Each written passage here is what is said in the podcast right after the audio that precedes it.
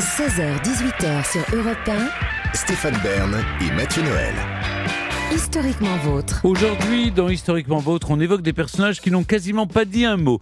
Après Marie Pickford et le mime Marceau, vous nous racontez, Mathieu, l'histoire incroyable d'un ermite des temps modernes qui, lui, a passé 27 ans sans dire un mot ou presque. La solitude et l'anonymat sont peut-être le luxe ultime pour les gens célèbres.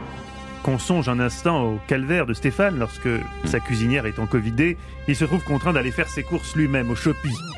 Alors hier, j'ai été quand même, il, y avait plus- j'ai- j'ai- il fallait que j'achète de quoi dîner. Je suis allé dans un, dans un supermarché, mais je suis allé à la mauvaise heure, là où il y a toutes les, les dames qui font leurs courses. Et là, on peut faire une photo C'est épuisant. C'est épuisant, c'est épuisant d'être connu, c'est un calvaire. Oh oui, Stéphane, vous auriez adoré l'anonymat dont a bénéficié pendant 27 ans mon personnage du jour. Mais je vous arrête tout de suite, c'est la seule chose que vous auriez aimé dans son histoire, puisque le mec s'est joué une partie de Colanta tout seul sur 27 ans et sans les 100 000 euros à la clé. Qu'il est con Non, Stéphane, il n'est pas con. Il n'est pas con, il est habité. C'est comme ça qu'on dit pour les ermites. Ce Colanta individuel, Christopher Knight l'a improvisé un jour de 1986 dans une forêt du Maine, euh, où il s'est donc caché pendant près de 30 ans. Caché de qui? Eh ben, il sait pas trop lui-même, Christopher. Pour le reste du monde, je cessais d'exister. Je ne peux pas expliquer pourquoi j'ai fait ça. Je n'avais pas de plan particulier quand je suis parti. Je ne pensais à rien. Je l'ai simplement fait. Nous sommes donc en 1986, année riche en catastrophes, Tchernobyl, Ronald Reagan, Jan Mass. Christopher Knight a 20 ans. Il n'est pas particulièrement chelou, c'est, on va dire, un, un Américain moyen. Un jour qu'il conduit sa Subaru un peu au hasard, le voilà qui arrive dans l'état du Maine, euh, l'équivalent américain de l'Ain, je dirais, c'est-à-dire que c'est vert, c'est pas moche, mais c'est pas ouf non plus. Soudain, la Subaru tombe en rade d'essence, ce qui, soit dit en passant, confirme ma théorie selon laquelle les Subaru des années 80 consommaient beaucoup trop. Christopher peste contre le mauvais sort. Et merde N'ayant plus un centime en poche pour envisager de refaire le plein, que va faire Christopher? Réponse A. Il cherche une cabine téléphonique pour appeler sa conseillère bancaire et lui demander un coup de main. Réponse B. Il fait du stop et demande au conducteur qui s'est arrêté un peu de carburant afin de le dépanner. Ou réponse C. Il se dit foutu pour foutu, je vais plutôt m'enfoncer à pied dans la forêt et y faire ma vie seul pendant 30 ans et advienne que pourra. Et oui Stéphane, vous le savez, Ben oui, c'est la réponse C, sinon il n'y aurait pas de portrait, puisqu'il a vécu dans les bois pendant 27 ans. Oui, bien sûr. C'est la bonne réponse, vous êtes quasiment aussi vif que dans le vrai quiz. Eh bien, il abandonne sa voiture, il pénètre dans la forêt et il s'y installe pendant 27 ans, le gars. Il se construit un logement de fortune, même pas au fond des bois, non, à quelques centaines de mètres seulement des premières habitations, des commerces. Pourtant, en près de trois décennies, personne ne va soupçonner son existence. En termes de logement, Christopher, visiblement partisan du minimalisme, va se construire un petit abri avec une tente, un matelas et un réchaud à gaz pour cuisiner.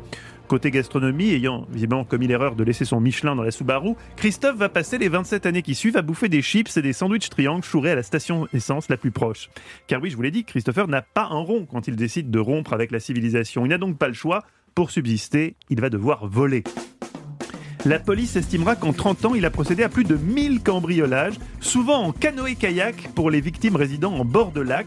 Pourquoi le canoë? Eh bien parce qu'ainsi, il laissait aucune trace. Alors au début, bien sûr, sa mère l'a cherché, elle a parcouru les forêts en hurlant Ouh, où êtes-vous? On vous cherche partout alors, était-ce parce que vraiment il voulait rester seul ou bien parce qu'il trouvait bizarre que sa mère ait soudain la voix de Stéphane Bern dans Historiquement Vôtre Christopher n'a jamais ressenti le besoin de se montrer. David, qu'est-ce que vous avez fait de plus dingue dans votre vie? Un jour, euh, je suis allé à Limoges. Ah oui.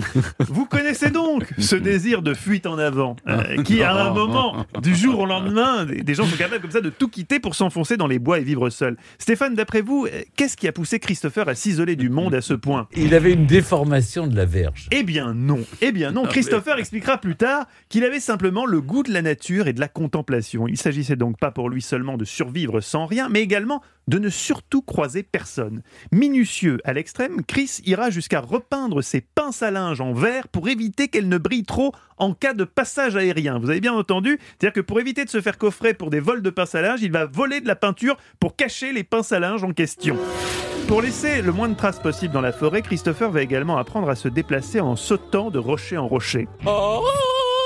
Alors j'entends Stéphane la question que vous vous posez, comment il faisait pour payer EDF Eh bien, je vous donne un tuyau Stéphane, il ne le payait pas. Il ne faisait pas non plus de feu de camp pour se réchauffer, eh bien non, on aurait pu le repérer. Bah du coup, comment il faisait alors, sachant que dans le Maine, t'as des températures négatives pendant 6 mois sur 12 Eh bien, notez cette excellente technique Stéphane, Christopher se relevait jusqu'à 8 fois par nuit pour marcher sans but, simplement pour éviter de mourir d'hypothermie. Coquin malin Avant avantage de la vie d'ermite en 30 ans, pas un seul rhume. Impeccable pour Christopher. Et durant toutes ces années, donc, notre ermite n'aura prononcé qu'un mot, une seule fois. Lequel d'après vous Nana Mouskouri. Non, Stéphane, non. Un mot plus simple encore, plus évident que Non. Nana Mouskouri. Il a, Non, il a dit non. non. Le mot bonjour. Et oui, et encore, il n'était pas consentant. C'est juste qu'un jour, malgré toutes ses précautions, il a croisé un jogger, un con de jogger. Et comme Christopher est un garçon polu, ben, il a répondu à son, à son bonjour par un bonjour. C'est en 2014 que son ermitage prend fin, contre son gré, puisqu'il est arrêté par les flics, flagrant délit de cambriolage. En le retrouvant tout hirsute, pas lavé, euh, depuis on ne sait pas combien de temps, les flics se disent immédiatement C'est Zaz. mais non, Stéphane, mais non Oh Ils se disent, tiens, voilà un ermite. Lors de son procès, Christopher expliquera son choix de vie avec une simplicité déconcertante, la timidité et le goût de la solitude. À la question que vous m'avez griffonnée sur un coin de feuille, Stéphane, et que je lis à nos auditeurs, il est pas un peu teubé ton perso? Je répondrai non.